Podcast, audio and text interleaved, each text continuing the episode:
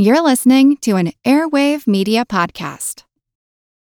Without the ones like you, who work tirelessly to keep things running, everything would suddenly stop. Hospitals, factories, schools, and power plants, they all depend on you. No matter the weather, emergency, or time of day, you're the ones who get it done. At Grainger, we're here for you with professional grade industrial supplies. Count on real time product availability and fast delivery. Call clickgranger.com or just stop by.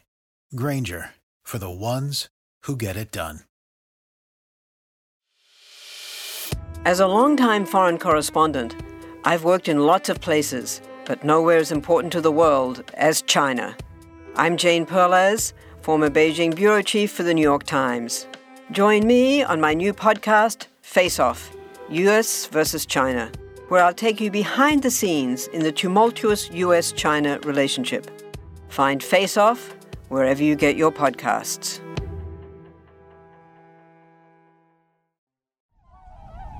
If you see a bunch of swans swimming in a pond, you might admire the scene, but otherwise not think much of it. But if one of the swans were black, well, you'd stop and stare. A black swan, after all, is a phenomenally rare occurrence. And so the term black swan has come to refer to other events so outside the norm, well, they just can't be predicted. The once in a hundred year hurricane, the mathematical prodigy. But when they do happen, they change everything. It's Tale of the Distribution from Big Picture Science.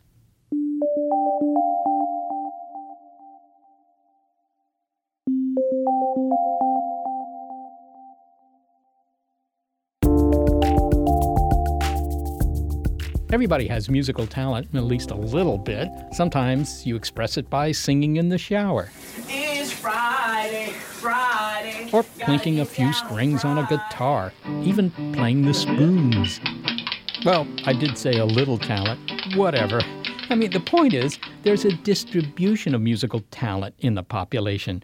There are some people who can play the piano well, but there are some people who can play the piano a little better than they can, and then there are people who are better than those are, and then there are those above them and above them, and finally you get to the tail of the distribution, where piano playing reaches heights that are way, way up there in the breathless, rarefied stratosphere. These ivory key virtuosos are not just a little better musically than the best, they are better than everyone else alive and most people who have ever been alive. Vladimir Horowitz, Myra Hess, Arthur Rubinstein, and their exceptional talents not only in classical music, of course, but in jazz and hip hop, in literature, painting, sports. Every area has its rarer than rare talent whose abilities change everything. I'm Molly Bentley. I'm Seth Shostak. Welcome to Big Picture Science, where we step back to get a wide angle view on science and technology. And it's not just people who are members in this elite club of extraordinariness, natural events are too. Today it's raining. Okay, so you know it's just sort of an average rainstorm. I mean, it's you know it's going to mess up the the shine on my car, but you know it's not going to do a whole lot. Every few years you get a rainstorm where the winds are so strong that it knocks over some trees. That's that's a little more serious. And, you know, maybe once a century or thereabouts on average, you'll get a storm that's so intense it can wipe out Galveston, Texas, or, or flood New Orleans. Those are the tail of the distribution events. They're important. They're not all disasters. The Large Hadron Collider, for example, smashes protons at the rate of 600 million collisions per second when it's turned on. But every now and then, one collision in a thousand billion billion, it produces a new particle and occasionally new physics. That's the tail of the distribution, too.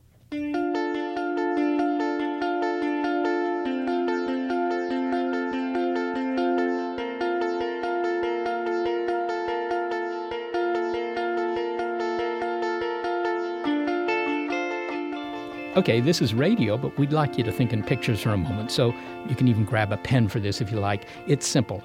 Imagine a graph you have your vertical axis on the left and the horizontal axis extending from the bottom of it. Now, draw the outline of a bell. The lip of the bell is flat along the graph on the left. The line arcs up in a big bell shape in the middle. It peaks, it comes down on the right hand side in a mirror image of the left, and then it's flat again. Congratulations. You've drawn, on paper or maybe just in your mind, a bell shaped distribution curve.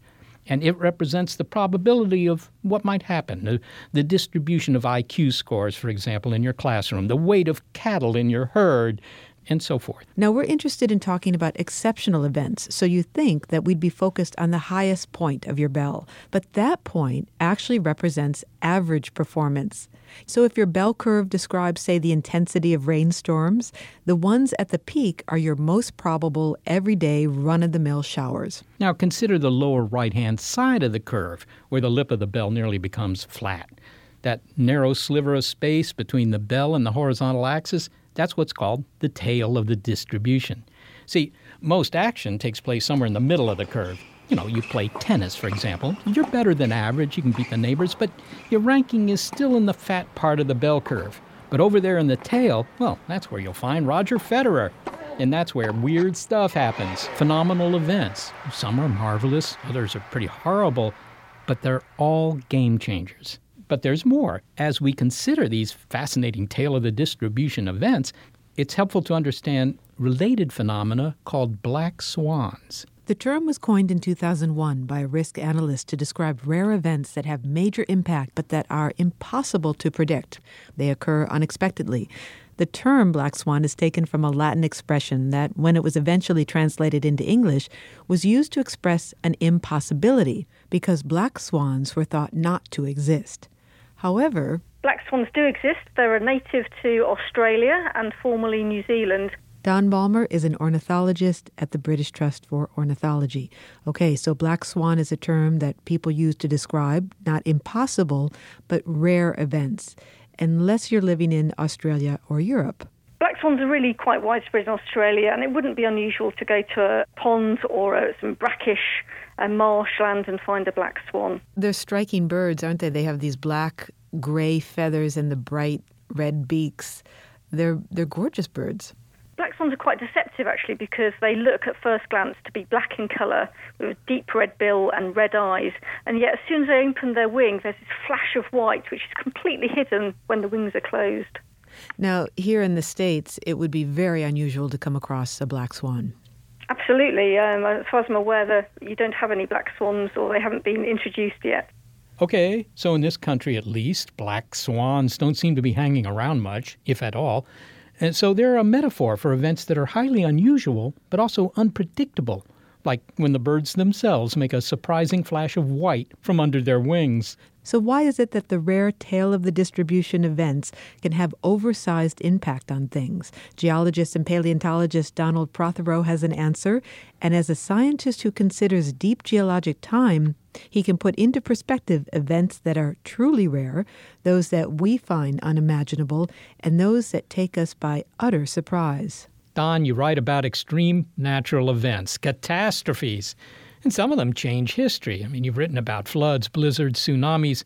Let's consider a specific example the 2004 Indian tsunami, one of the worst in history, apparently killed more than, I don't know, 230,000 people. It's hard to believe yeah, that number. a quarter million, yeah. Yeah.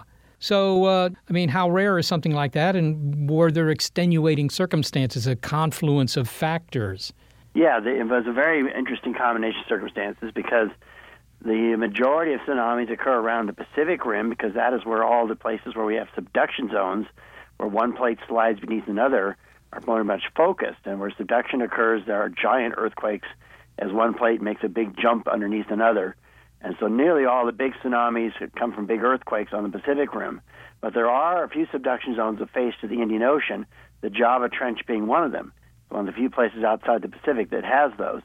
And so that was why it occurred in a place that does not happen very often. And that was the combining effect of another factor, which is because tsunamis are rare in the Indian Ocean, nobody had any preparation or expectation or any uh, reason to get warnings out or anything like that. They had no early warning system like the Pacific Rim does. And so virtually everybody was caught by surprise. And that's what caused such a high loss of life. So, do tail of the distribution events generally represent a number of unlikely conditions sort of coming together like that? Uh, the Galveston hurricane of 1900, whatever, that kind of thing? Or, or can they just happen? I'm thinking here of a volcanic eruption. It's, it's not that right. there's a confluence of circumstances, it's just a rare event. Right. Rare events are only rare on our human timescales. I mean, to a geologist, any active volcano sooner or later in millions of years is probably going to have an eruption, and we have a much longer time frame to view it. Likewise, any area is going to be hit by a tsunami sooner or later. You know, if you look over millions of years on the Pacific Rim. And so for us, you know, that's just a very different thing. We have a distribution that has a very much larger time scale than humans do. When you talk about unlikely events, many people will think in terms of say human abilities, you know, Einstein, Da Vinci, Marie Curie, or, you know, musical talents. I mean, the, the exceptional people in any field. And they're clearly at the tail of a distribution of talents in, in the right. population, right? But on the other hand, those people have an inordinate amount of influence. They really do change things. One Mozart is worth a lot of you know, people who've just taken a couple of piano lessons. Right, so, right. so the tail of the distribution, maybe there's not a lot of action there, but it's but it's important action. Right. Now that has been a recurring theme for a number of years now in the sciences, especially in geology, the importance of rare events. You know, thanks to our uh, roots in Charles Lyell over a century and a half ago, been so convinced by a gradualistic perspective that everyday stuff is what makes the world go around. But in the recent uh, decades, a number of things have gotten us to realize that big events have disproportionate effects, and often cases, big events are the only events that really matter. So, on a short term scale, for example, you can watch the desert day in and day out and see the wind blowing and, and a few things, but it's one or two flash floods in a couple of centuries that do almost all the erosion of a desert, like we just had last month in the Colorado Plateau around St. George, where the gigantic flooding happened, in Las Vegas and all the rest for a barrier island like on the coast of North Carolina, people live there for years and never worry about hurricanes. But if you dig a trench down into the barrier island sands, you'll find one hurricane deposit after another because the only events that really count as far as actually modifying that island are the infrequent hurricanes, maybe once or twice a century. But when they come, the entire island vanishes and then regrows after the hurricane is gone. And so that tells you how much more important to say a hurricane is than than any type of uh, uh, you know a daily stuff that we think of as so important, but in fact leaves no record at all. On the face of it, this is kind of a discouraging argument here because you know I think of my own talents, and you know maybe they're a little above average in some field, maybe a little below average in another field, but they're all in the middle of the distribution. They're not at the tail of the distribution. So looking at the big picture here, yeah, I don't count for much. Yeah, well, you could look at it that way. I mean, most of us have at least one thing we're fairly talented in. It isn't always something that registers for a lot of other people. And really, the, one of the hardest things in everyone's life is to find where you're really gifted and make your biggest impact. And some people do that, and some people have an extraordinary impact. You know, so uh, I don't, you know, I don't worry too much about the fact I'm not great at certain things and focus on what I'm good at. One might look at evolution as a series of small little mutations, and most of them, you know, don't do too much. But every now and again, you might get a mutation that's at the tail of the distribution in terms of its effect, and that right. the, the fact that we have, you know, all these life forms on Earth today could be the result of all these tail of the distribution mutations rather than the, the daily grind of mutations. Right. That's very much, in fact, what has become the prevailing theme in evolutionary theory over the last 20 years or so is what's called evolutionary development, or EVO DEVO is the shorthand that people in the field use. And the idea is that you know, what we learned is that so much of what happens in evolution is not controlled by the small changes in genes, but controlled by just a few genes that have a powerful effect as a switch or a regulator. Uh, they're now known as homeotic genes or homeobox genes. They are ones that switch on entire portions of the body plan. And so, especially, for example, in an insect, you can switch on uh, a limb and turn it into an antenna or turn it into a mouth part with a very, very small change in one key gene, you get a gigantic effect. And people are realizing that uh, they can make, you know, quite dramatic changes in body plan just by doing very small switches in these controlling or regulatory genes. How do we regard the tail of the distribution events if we can kind of see them coming. I'm thinking of something like Hurricane Katrina. Yes, right. that you know it was a rare rare hurricane in terms of its force and where it landed and all that. But on the other hand, we see hurricanes many times every year. Is that still a tail of the distribution event, or is that you know yeah, looking Katrina. Katrina was well, it was actually not even that big, and it only ended up being a magnitude three on a scale of five, Saffir Simpson scale. But what was different about Katrina, of course, was that it picked up energy as it slammed into the Gulf Coast after it had already gone over Florida. And what really made it the most damaging natural disaster in recent U.S. history was that the dikes in New Orleans failed and flooded the lower Ninth Ward and many other parts of town.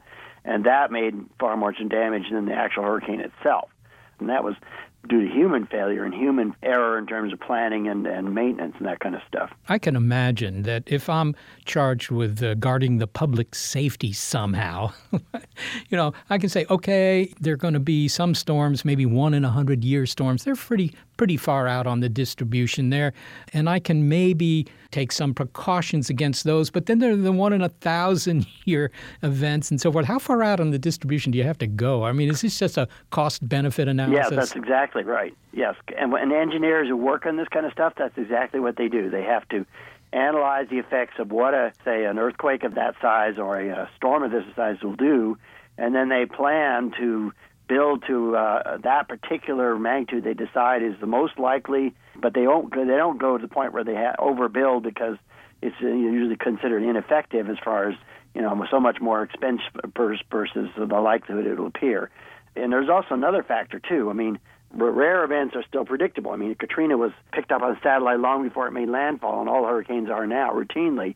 Uh, in that respect, of course, they are less dangerous than they used to be. We have much less loss of life now on hurricanes. It's usually people refuse to heed the warnings.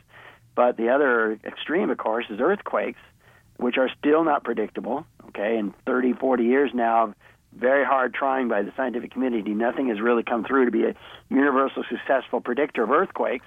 And there, you just have to base it on past history. And so engineers build to the certain seismic, uh, you know, expectations but again, there's no predictability, and that's what makes earthquakes in some ways more damaging because nobody can get out of the way. There seems to be a subset of tail of the distribution events, which are called black swan events. What's the relationship between black swan events to tail of the distribution events? Or are they just different names for the same thing? Yeah, I think it's a renaming of something, but it has its own uh, specific thing. It was actually coined by a guy by the name of Nassim Taleb in a book in 2001, and then he actually wrote a book called The Black Swan in 2007. And as Taleb originally defined it, it has very specific properties. It's a little more than just a tail of the distribution. It's about not just the fact that it's a rare event, but it's an unpredictable event, which some tail of the distribution events are predictable. And then the other thing is that it has a disproportionately large effect, which again, some tail of the distribution events we talked about are disproportionately big in their effects, some are not. And so that is, I think, a bit of a distinction. Well, maybe you can give me an example of a black swan event positive black swan events that are disproportional things can never have been foreseen. Of course, the invention of the internet and the personal computer, which have revolutionized our lives, uh, you know, and something which you know came out in the 80s and 90s, pretty much with nobody ever predicting they would make life, you know, so you had to contain your whole life in one cell phone in your pocket. Bad events, for example, World War One, of course, with the, the assassination of Archduke Franz Ferdinand, everything falls apart in very rapid order, or the uh, 9/11 attacks uh, anything large scale and unpredictable that had big negative effects. What about the Ebola outbreak? Because some people have characterized that as a black swan event. Uh, I wouldn't call it that because Ebola, first of all, was well understood and was known to be running rampant through much of Western Africa for months, uh, well into last year, actually. So, in that respect, it was widespread. It was not as rare as people thought it would be.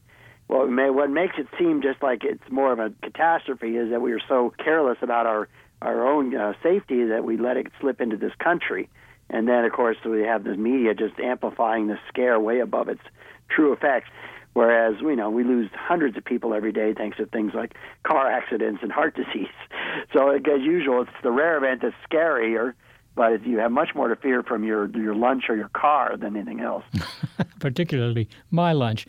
Well, finally, Don, I have to say, you know, there are a lot of things I can think of that are clearly tail of the distribution or black swan events, things that could get me, you know, like uh, getting hit by a train when I'm bicycling home tonight or that kind of thing.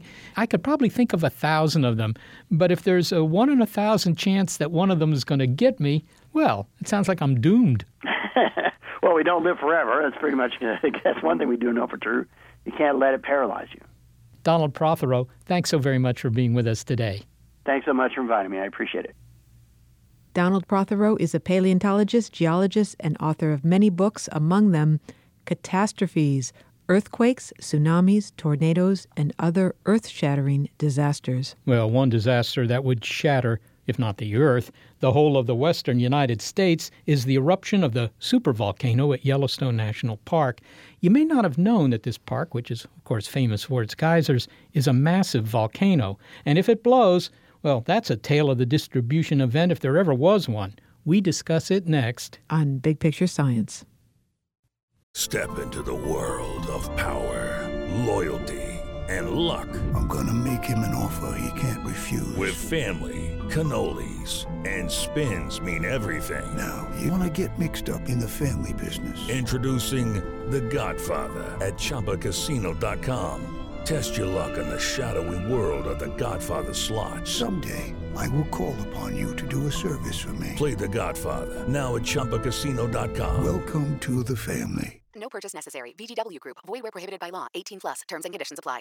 We are talking about the occurrence of rare events, and you could say that where this guy works is ground zero for such. I'm Jake Lowenstern. I'm the scientist in charge of the Yellowstone Volcano Observatory, and I work for the U.S. Geological Survey. Yellowstone National Park is not just on a volcano, it is a volcano. It's a supervolcano, and it's capable of producing the most massive sort of volcanic eruption. The last major blowup was 640,000 years ago, and it left behind a caldera, a big cauldron. Yellowstone is a caldera system, and that uh, caldera is a giant cave in that occurs when a magma chamber, a magma reservoir, a place where molten rock resides beneath the ground, when that erupts, there's nothing to hold the ground up anymore, and so the ground caves in, and the, the caldera at Yellowstone is on the order of 50 miles across. You can actually see the caldera from the right vantage point in the park, and Yellowstone is not done throwing fits. Geologists say there will be another super explosion, and it's not if, it's just when. Yes, the vacation destination for families who want to gaze at Old Faithful is not only a hot spot of activity, but a literal hotbed of pent up subterranean volcanic firepower. Be sure to bring the kids. The super volcano story has gotten a lot of press. You may have read about or seen a film on the upcoming eruption. And if you haven't, here's how one might unfold it. It might begin with music and a, a shot of the park, like this Discovery Channel show does. A narrator sums up the situation. Yellowstone is an active supervolcano capable of this. Okay, and now they brought in the CGI guys and have superposed on this super volcano balls of fire exploding from the park floor. Now a bilious black cloud and, and also some lightning. Scary stuff. Thousands of times more powerful than Mount St. Helens. An eruption on this scale would bury Western North America. Now, at this point, these shows might bring in a scientist to comment. Geologist Jake Lowenstern has often appeared on such shows. The amount of material is enough to bury the state of Texas five feet deep. A quote like that sounds pretty ominous, except this is only part of what he said. His commentary has been cherry picked. See, Dr. Lowenstern actually said quite a bit more to us as he has to other reporters.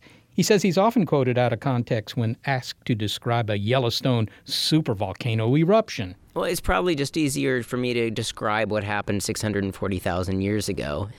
And about a thousand cubic kilometers of magma was erupted at that time. The amount of material is enough to bury the state of Texas five feet deep.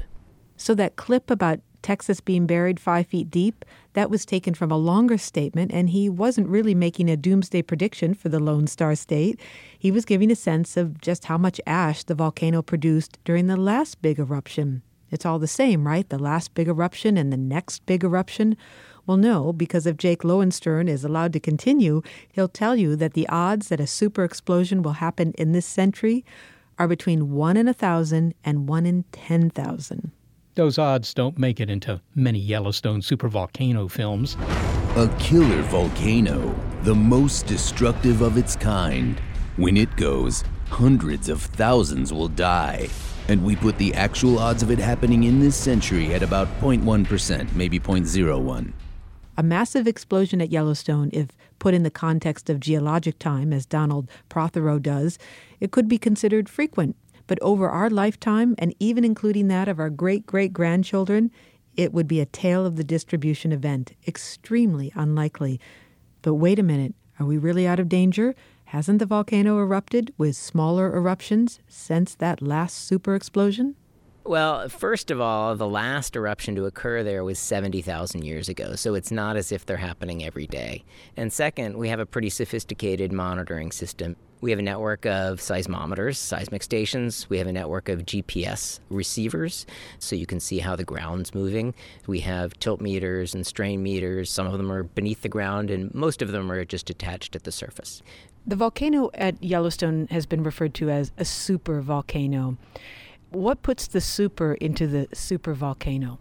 Well, if you've had a super eruption, then you get dubbed a super volcano.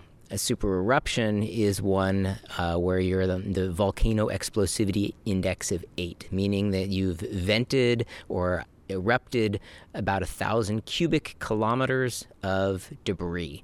And it's a huge amount of material. If you put it all in one place, you could spread it out over the state of Texas about five feet deep. In this case, a third of the material ends up in the caldera that's formed, the hole that's actually forming 50 miles across in Yellowstone. About a third of the material hugs the ground in giant hot clouds that move down the river valleys and bury some of the local mountains. And so that puts a lot of material out close to Yellowstone and, and buries areas nearby Yellowstone and about a third of the material goes much further. That's what goes up into the stratosphere. It forms a, what we call an umbrella cloud. It moves laterally in the sky, and then bits of ash fall down even very far away from Yellowstone. And one thing these giant eruptions can do is change the climate somewhat for a period of a few years. They cool the atmosphere down because the sulfur, the sulfate aerosols in the atmosphere reflect some of the sunlight. So that causes cooler weather. And the, in 1815, there was the year without a summer caused by the Tambora eruption in Indonesia, and that caused climate changes even in New England and in Europe. Okay, so the big question is will there be another supervolcano eruption in Yellowstone? That's always possible, but we don't think it's necessarily likely. Uh, Yellowstone has now had three very large eruptions in its past, and most of these systems, they're born, they live a while, and then they die out. And in the case of Yellowstone, there may be another volcano that picks up a couple of million years from now further to the northeast. Having said that, somewhere on Earth, at some point in the future, maybe not at Yellowstone, there will be another titanic eruption similar to those that have happened at Yellowstone's past. There are a lot of TV shows that talk about this supervolcanic eruption. Is this all hyperbole? Is this hype? Well, it's it's true in that it has happened and it's a big deal when it happens. It's hype in that there's no real reason to believe that it's going to happen anytime soon. Jake Lowenstern, thank you so much for speaking with us. It was my pleasure. Thanks, Molly.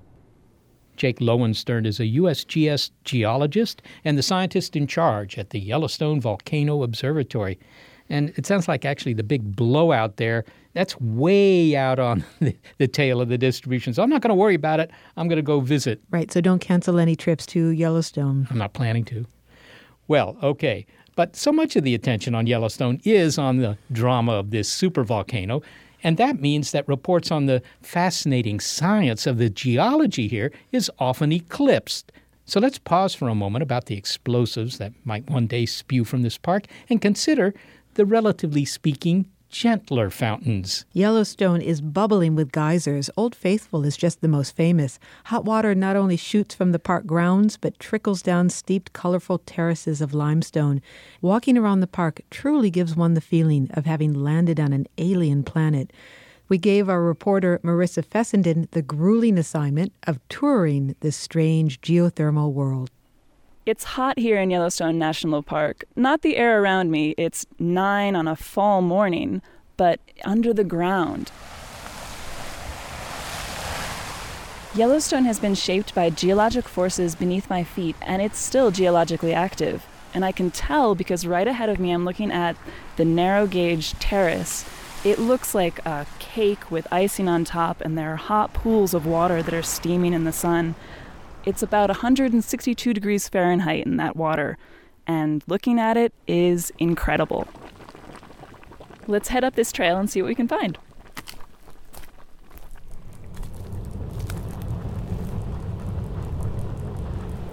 Yellowstone is full of geysers and other geothermal features. They're scattered in basins throughout the park. Some geysers spew steaming water tens of feet into the air, but others are just little bubbling fonts. Standing next to me with a ranger's hat to shield from the sun is Hank Heasler, the park geologist here at Yellowstone. We're at Mammoth Hot Springs in Yellowstone National Park, and it's unusual in that it's all basically formed out of calcium carbonate or limestone. So, what we're seeing in front of us are many of the same formations that you get in caves. Not the stalactites or stalagmites, but you're getting terraces, terracets, beautiful colors caused by microbes, and it's very much like the interior of Carlsbad Caverns or other big limestone caverns, but it's displayed on the surface of the ground here. So now we're looking at something a little different. Um, the it's less steep, but there are a lot more colors going on. There's some green over there and browns and kind of gold and copper colors. What do you see with your geologist eyes? This is an area called Grassy Spring, and if you look at it, you see that it's white, it's yellow, it has long microbial filaments up to a yard long coming out, and that water is bubbling, and the bubbling is not due to it being at boiling temperature. What's causing all the boiling then? We have a lot of carbon dioxide gas coming out, forming the bubbles. And that is a key aspect for how we get all this cave interior, if you want to think of it that way, forming on the surface. As the carbon dioxide gas comes out, just like in a bottle of soda when you take the top off and it's depressurized, carbon dioxide comes out, the pH changes, the level of acidity, and that causes this calcium carbonate to deposit into these very beautiful, intricate forms. If we could see into the earth below us, what would all that geothermal activity look like, all this activity that's producing the geysers and hot springs? That's a very good question, and there's a lot of hypotheses right now. So we have a magma chamber or magma reservoir that exists under Yellowstone. Its shallowest depth is about three miles, and then there's another place that's about nine miles, but generally it's about 15 or 20 miles. And what does this molten rock or magma reservoir contain? It contains about 90% crystals and 10% molten material. So seismically, they can see that. So that's the ultimate heat source for all the geothermal features you see in the park. The Yellowstone volcano, that magma chamber, the shallow depth, the very hot temperatures, uh, the temperature of this magma is around 1,400 degrees Fahrenheit. So, very high temperatures at shallow depth in the earth. And then we also get a lot of water here. There's a lot of precipitation. So we have an unusual heat source, we have a lot of water, and then associated with this geologic terrain we're in, we get hundreds to thousands of earthquakes per year. The ground also deforms, it bends over tens of square miles. All this tends to break up the volcanic rock into a whole bunch of fractures and faults, and that provides the plumbing system. So put those together in your mind, and you start to get a visualization for how this system works. Cold water comes down through these cracks, it gets heated up, it comes back up to the surface, and it's expressed as the geysers, the hot springs, the steam vents, and the mud pots. So, these geysers around us, is that the volcano letting off steam and pressure, or is that just an indication of the cooking that's happening beneath us? The question of how do the geysers affect the volcano and how does the volcano affect the geysers is an interesting one because yes it is releasing energy from that molten rock. We roughly figure that the power output of Yellowstone is in the 5 to 10 gigawatts and that is taking heat away from the volcano. But also the volcano is the heart of the thermal system now, again, we don't know if there will ever be another super eruption. And how do you monitor? We've got close to 30 seismometers in the Yellowstone network, some of them outside of the park. Also, there's about uh, 12 very precise GPS stations in the park. And these aren't what's in your car or you carry around in your hand. These are such that they're sensing motion to within just a few millimeters, so a few fractions like a 16th or 32nd of an inch. And they can tell how much the ground is moving up in an area north, south, east, or west. So the ground deformation is an important pattern too. So your extensive arrays of sensors and seismometers and everything keeps an eye on this volcano. Have you had any false alarms? Depending what you call a false alarm, uh, go to the internet and you'll see that there's a, a, lot of very honest predictions, and some of them aren't so honest, where people are truly concerned about Yellowstone erupting because they've looked at the seismic signal or they've heard from a friend that the roads are melting in the park. And all these concerns are usually based in a little bit of fact. Have we gone into what's called an incident command system because of earthquakes? Yes, 2009 uh, 2010, we went into incident command systems to be able potentially to evacuate some areas if earthquake intensity increased. We take the geologic hazards of Yellowstone National Park very seriously. We have never gone to a volcano alert or an earthquake alert. United States Geological Survey hasn't done that. But we've got a good monitoring network, and if warranted, that will occur. Thank you so much for taking the time to talk to us today. Thank you. Hank Heasler is a geologist at Yellowstone National Park, thanks to reporter Marissa Fessenden. Have you been to Yellowstone? I have, actually. It's been a while, but I have, and it's it's very dramatic. And Hank touched on it, but there are all these chemicals um, that are bubbling up and trickling down the terraces, and in those chemicals or in that liquid are extremophiles, bacteria and viruses that can live in these extreme temperatures and acidities. Well, that's right. And some of these extremophiles, I mean, they're living at temperatures that would be totally intolerable for us. What's kind of interesting is that that may be where life started, in, in this kind of an environment. It also suggests that life would be pretty hardy if you went looking for it on another planet. If it uh, was sort of a Yellowstone planet. And there are such worlds.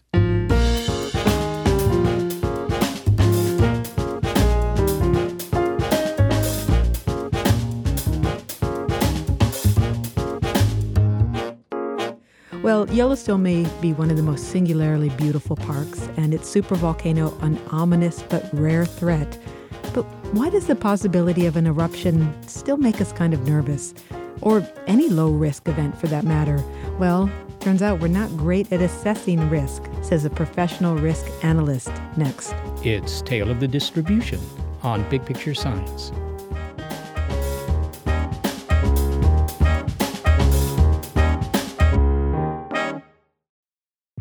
From the latest in artificial intelligence to new apps and business upgrades, the tech industry is always changing and growing. So keep up with the Daily Crunch podcast from TechCrunch. With new episodes released nearly every day, the Daily Crunch gives you a brief overview of the biggest tech headlines, and it's all delivered in around five minutes or less, so you can easily hear about the latest updates while trying some of those updates for yourself. Listen to the Daily Crunch now, wherever you get your podcasts. That's the Daily Crunch, wherever you get your podcasts. This guy's job is kind of chancy. I am Andrew Maynard, and I'm an expert in risk. You might figure that to mean that he frequently bungee jumps off bridges or wrestles tigers or tightrope walks over Manhattan. Well, we don't know what Andrew Maynard does in his free time, but his professional attentions are devoted to risk as director of the Risk Science Center at the University of Michigan. We've been talking in this episode of Big Picture Science about the tale of distribution and black swan events, and some, like the appearance of a once in a hundred years mathematical prodigy, don't involve threat. Oh, well, except to their siblings' self esteem. But other unlikely events do. So, how do we put those low risk probabilities in perspective and weigh them against the more common risks? Because we all have irrational fears that keep us awake like owls in the night nobody is really rational when it comes to these low probability events. Our, our, brains really just aren't wired to make sense of numbers, especially uh, really big numbers like a 1 in a thousand, 1 in 10,000, 1 in a million chance of something happening. and especially when it's something which may not happen in our lifetime, but there's just that minute chance that it might we have ways of thinking about this, and certainly there are scientists, academics that do this, but most people really just can't work out how to deal with the numbers. Well, if you speak of very low probability events, for example, uh, the risk of a supervolcano belching out of Yellowstone Park has been estimated to be something like one in a thousand or maybe one in 10,000 in the entire century. So, you know, that's a pretty remote uh, likelihood that it's going to affect you. But on the other hand, if it did, it would be big news. And in any case, the probability is not zero. So, do they even make it to your radar, for example? Oh, sure. And it's not just events like that, even events such as the possibility of getting cancer from something. Quite often, these are low probability events, but they're pretty important to the people that get cancer. So, yeah, we, we think about these things and we think about ways of um, helping people think about risks like these and putting them into context you work in the Risk Science Center. That that sounds like it's a really interesting place to to work. Maybe all the walls are padded or something to minimize lots of lots of risk. Yeah. Okay, well, good. So, what kind of risks is your center looking at? I mean, do super volcanoes or asteroids ever ever come up in the discussions there? They they don't, or very rarely. We we deal with the sorts of things that are more commonly likely to affect people's health, um, all the way from exposure to stuff like noise to chemicals. But we also do an awful lot of stuff about helping people think about risks so that they can manage them, they can do something about them. Things such as if you've got a brand new technology and trying to work out what the bad things are that can happen with that, something like nanotechnology, for instance. Because if we can work out what the risks are, we can also work out how to make the technology safer. Well, that brings to mind uh, the claims that were made, you know, a couple of years ago. I haven't heard many recently that using a cell phone was going to, you know, cook your brain. At least there was some probability that it might cook your brain. Right. And that strikes me as obviously fairly low risk because most people's brains are not cooked, even though most people use cell phones. So, is that an example of kind of low risk probability events that you look at? I, actually, it, it's an example of something where there's a, a, plausible risk, but the more we look at it, the, the harder we find it to, to actually find a real risk there. So I'm not even sure I would consider it low probability. The thing with using a, a, cell phone, it seems to make sense. You're sort of emitting these radio waves close to your brain. Sure, something's likely to be fried. Uh, so people started doing the research, but the more research they did, the less they could actually find in terms of evidence for anything bad happening. And the same applies to, for example, the fact that I live near some high voltage uh, power lines. That, that's right. Uh, the thing about those risks are you can measure them. If you do enough research, you can put a number on the chances of there being a problem with your health. Very different from a, a one off event such as an eruption or an asteroid hit, where it's very, very hard, virtually impossible to predict. Are these the sorts of things that are called black swan events? Yeah, that's one term for them. The, the sort of things which are incredibly low probability, really hard to get a handle on, yet if they happen, it's pretty significant. Maybe you could give me an example of, of some black swan events. Oh, goodness me. Um, well, you know, I'm actually going to bring you straight back to some of the earlier examples of a, a volcanic eruption or a, an asteroid hit.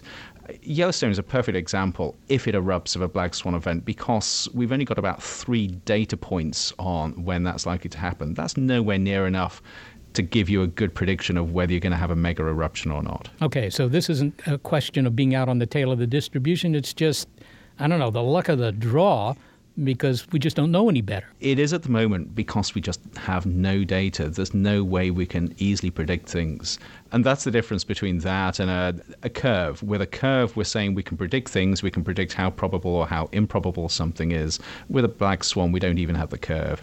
Okay, the insurance companies presumably do have curves for most sorts of risks. I, I take it. I mean, that's how they decide how they're going to make some money. Sure, sure. So they, they do their best to create curves. And of course, the less of a curve you have, the less data you have, the more of the risk there is in making an investment. And, and really, sort of insurance is something of an investment. So they need to decide what they're going to set the insurance premiums at to represent that uncertainty. Let's get back to our reaction to risk. I had a roommate in college. He was terrified of swimming in the ocean because he was afraid of sharks.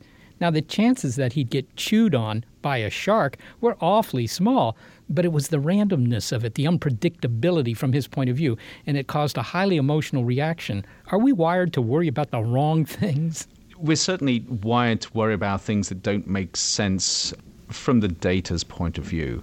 And quite often, uh, psychologists will refer to dread when it comes to this. You take sharks. Uh, to many people, there's a certain feel of dread, you know, that emotional response at the thought of being attacked by a shark. And that tends to dominate all of their thinking when it comes to making decisions. Yet it's easy to point to many dangers, unlike sharks, that because of their familiarity we view as routine and therefore discount. I'm thinking here of, you know, getting your kid vaccinated or just wearing your seat belt. Sure. So I, actually, with the, the kid vaccinations, at least we do have data on that, and, and we know that, that the chances of, of harm coming to your, your kid from vaccinations are incredibly low. They're not zero, but they're very low. Uh, but yes, you take something like driving. The things that we're familiar with, we tend to discount the risks or certainly underplay the risks. So, as a matter of public policy, what do you recommend? How can we get people to recognize that they're sitting around worried about, I don't know, Ebola?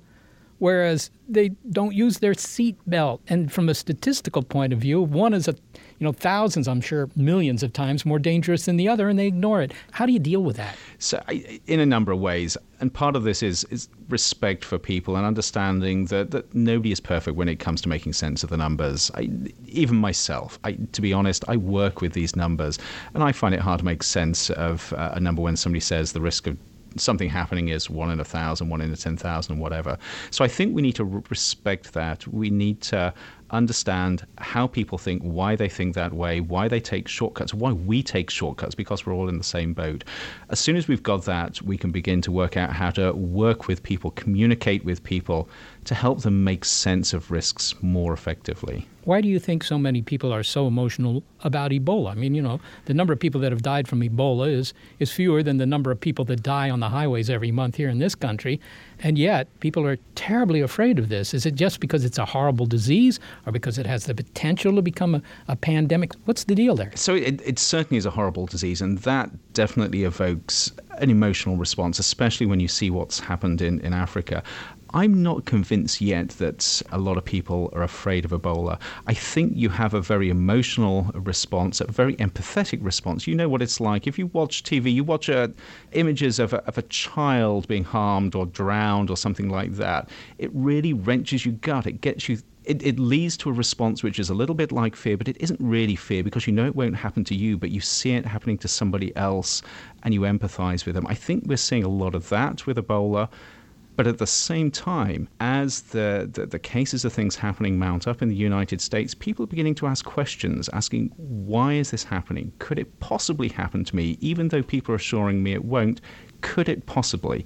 And I think that that's eliciting not necessarily fear, but concern. Well, finally, Andrew, uh, low probability doesn't mean it won't happen. So, do you think that we're going to become more careful about the routine dangers of daily life if sometime in the near future our lifetimes are extended to a few centuries? I think we'll have to be.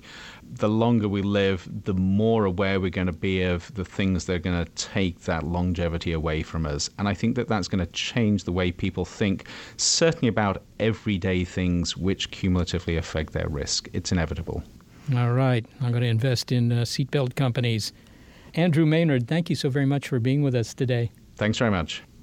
Andrew Maynard is director of the Risk Science Center at the University of Michigan. Well, clearly, we're not very good at assessing the true risks of things that are way out on the distribution. We we judge them on their emotional content.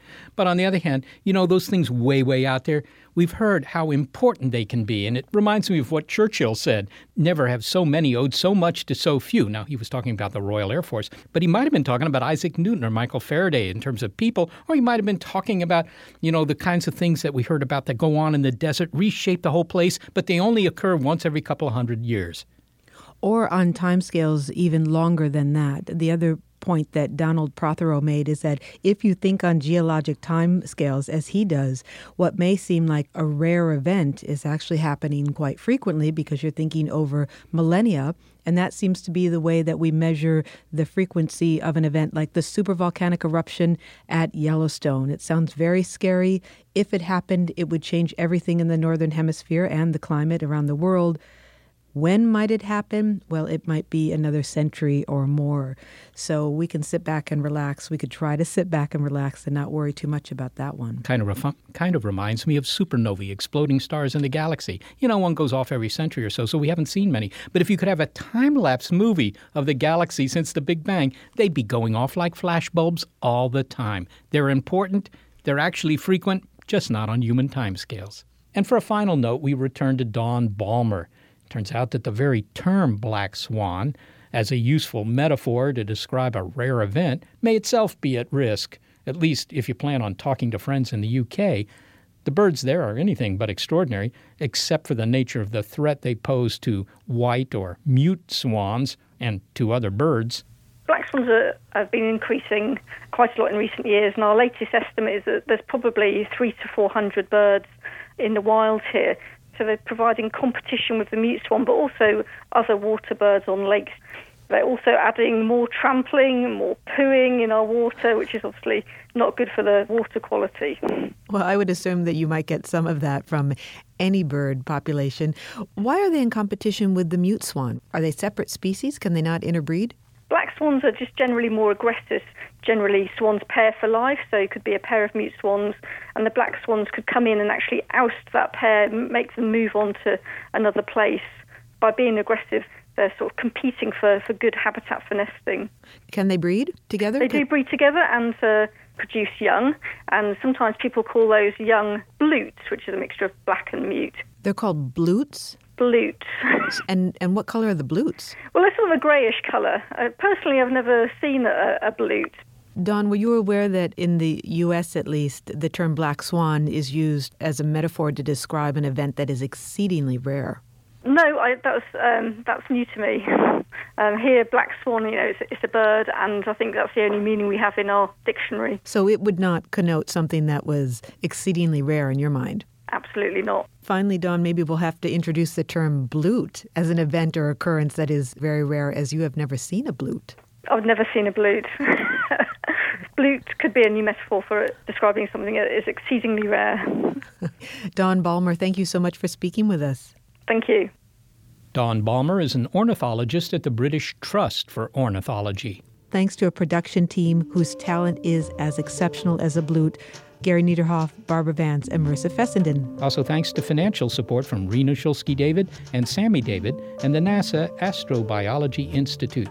Big Picture Science is produced here at the SETI Institute, where we investigate the nature and prevalence of life. And a big thanks also to our listeners. Your ears have been attuned to Tale of the Distribution. And if you'd like to hear more Big Picture Science, you can peruse the distribution of episodes at our archive on our website, bigpicturescience.org. And if you're a podcast listener but you prefer over the air radio because that's where you first heard Swanee River, check out the listing on our website of radio stations that carry the program. And if your local station is not on that list, well, consider letting them know you like this show.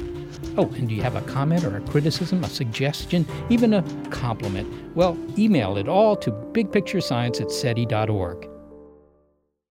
Save big money on everything for your next project at Menards. Spring is here, making it the perfect time for outdoor projects. Suncast storage sheds are an excellent solution for protecting outdoor lawn and gardening tools. They're easy to assemble, and the all weather construction provides water resistance and UV protection. Save big on Suncast storage sheds. View our selection of Suncast products today in store and on Menards.com.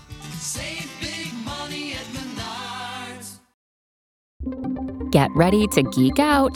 The Wired Science Podcast explores all the latest and greatest in science everything from strange diseases and biological breakthroughs to interesting tech and mysteries in outer space.